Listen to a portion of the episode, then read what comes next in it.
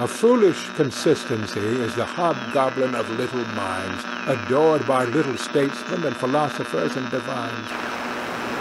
If a man does not keep pace with his companions, perhaps it is because he hears a different drummer. A different drummer. And now, coming to you from dead center on your dial, welcome to Risk Parity Radio, where we explore alternatives in asset allocations for the do it yourself investor.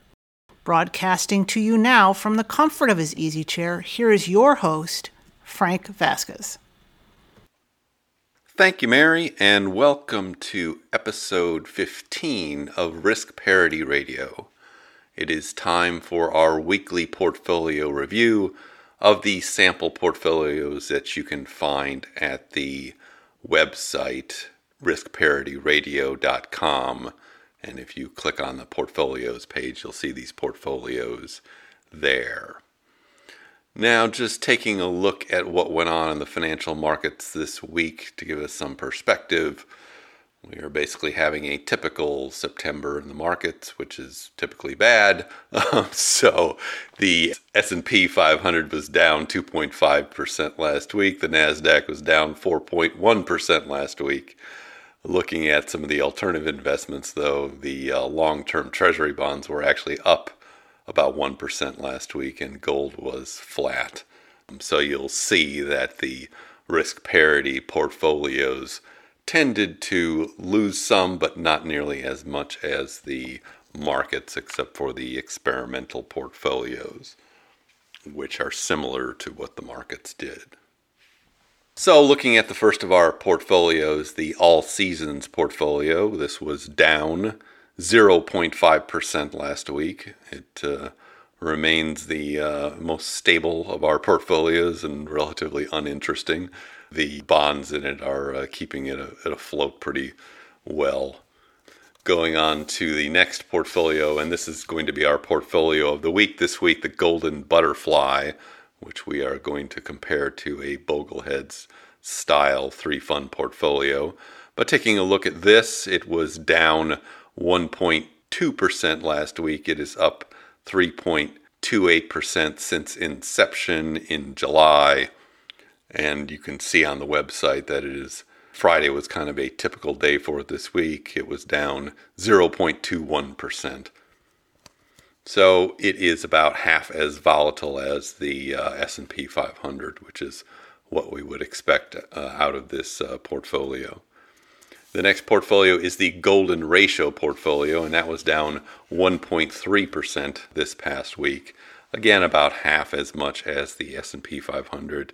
It is also at plus 3.28% since inception in July, which is exactly the same as the golden butterfly portfolio by coincidence, but these portfolios are relatively similar. The biggest difference being that the golden butterfly has a little bit more gold in it and a little bit fewer long term treasury bonds.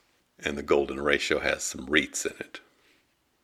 Moving to the next portfolio, that is the Risk Parity Ultimate, which is the most complex of our risk parity style sample portfolios. It was down 1.5% last week and is up 2.5% since inception in July. We can see in this portfolio that the real laggard is the insurance policy part of this, which is the volatility fund VXX, which is down 20% since July. It's only 2.5% of the portfolio, but is accounting for the uh, lagging nature of it. This will perform quite well if there is a stock market crash. If we were not predicting that, we are just looking at these to see how they perform in various different scenarios. Going to the next portfolio, which is one of our experimental portfolios, the accelerated permanent portfolio. Now, that was down 1.5% last week, which is a little bit surprising. You would expect it to be more similar to the volatility of the stock market or the NASDAQ, even. It has a relatively high uh, expected return. So the fact that it is down only 1.5% when the stock market is down between 2 and 4 shows how robust it is, even though it's only got four elements to it the gold, the preferred shares, and the two leveraged funds, TMF, the long-term treasuries, and the UPRO, the leveraged S&P 500 fund. So this one is still up 4.26% since inception in July and is our best performer at the moment. And looking at our last portfolio, another experimental portfolio, the aggressive 50 50. Now, this one only has stocks and bonds in it, and it was down 2.1% last week. It is up 2.92% since inception. This one also has similar volatility characteristics to the stock market, so the fact that it's down less than the stock market is a pretty good sign for it it is interesting to compare this one to the accelerated permanent portfolio since this one does not have any gold in it. You can see that this one tends to fluctuate actually a lot more over time than that accelerated permanent portfolio, which is a little bit more balanced overall. And that concludes our review of the six sample portfolios. And now it is time to move on and talk about our portfolio of the week, which is the Golden Butterfly portfolio.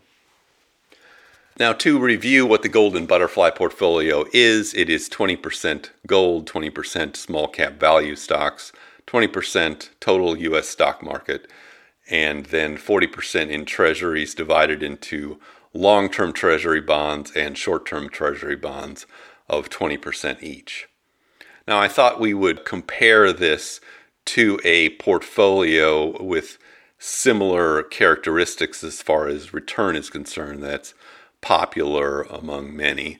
And the, this portfolio that we decided to compare it to is the Bogleheads three fund portfolio, and that is composed of 60% stocks divided into 40% in the US stock market and 20% in the global ex US stock market or international market. And then it also has 40% in the total US bond market. Now, this is a venerable portfolio that has worked very well for many people. But what we decided to do this week is compare this using the analyzers at Portfolio Visualizer and do a little back test to see how these performed over time for the data available and the data available for these two, two portfolios goes back to 1987. And so that's what we looked at, and we will have a link to this in the show notes so you can take a look at the analysis yourself. And looking at these two portfolios, you can see that they were very similar in their compounded annual growth rate over time. The Golden Butterfly portfolio has a compounded annual growth rate since 1987 of 8.39%, and the Bogleheads 3 fund has a compounded annual growth rate of 8.13%. So that looks relatively similar.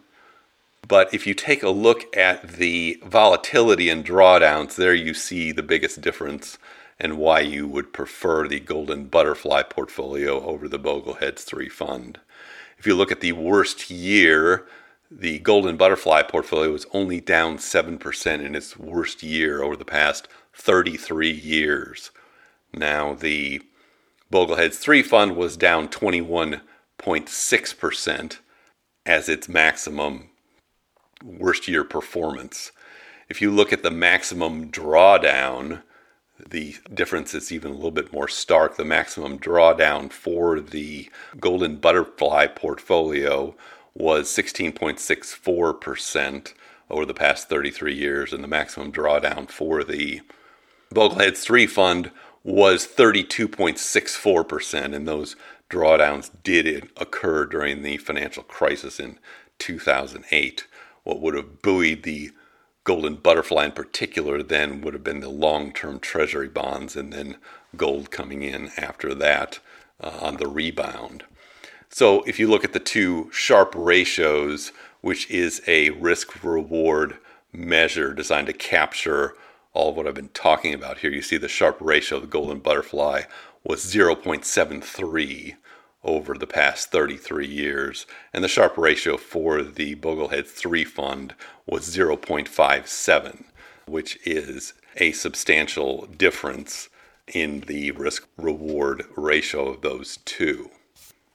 Looking at just another statistic or two here, we do see the volatility on a monthly basis for the Golden Butterfly was 2.08% compared to 2.64% of the Bogleheads 3 fund.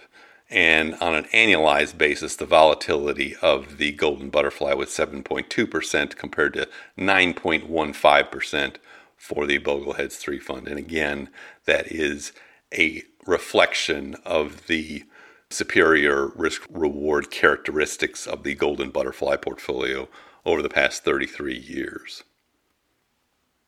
Now, we will be continuing these sorts of comparisons between risk parity style portfolios and uh, standard portfolios as we go forward. If you are interested in having a particular kind of portfolio compared to our risk parity style portfolios, please send me an email at frank at riskparityradio.com. That's frank at riskparityradio.com or you could put the message in at the website on the contact form, and we'll be happy to run some of those comparisons to show how these risk parity portfolios have performed over time and how they might be useful for you in your retirement or drawdown phases.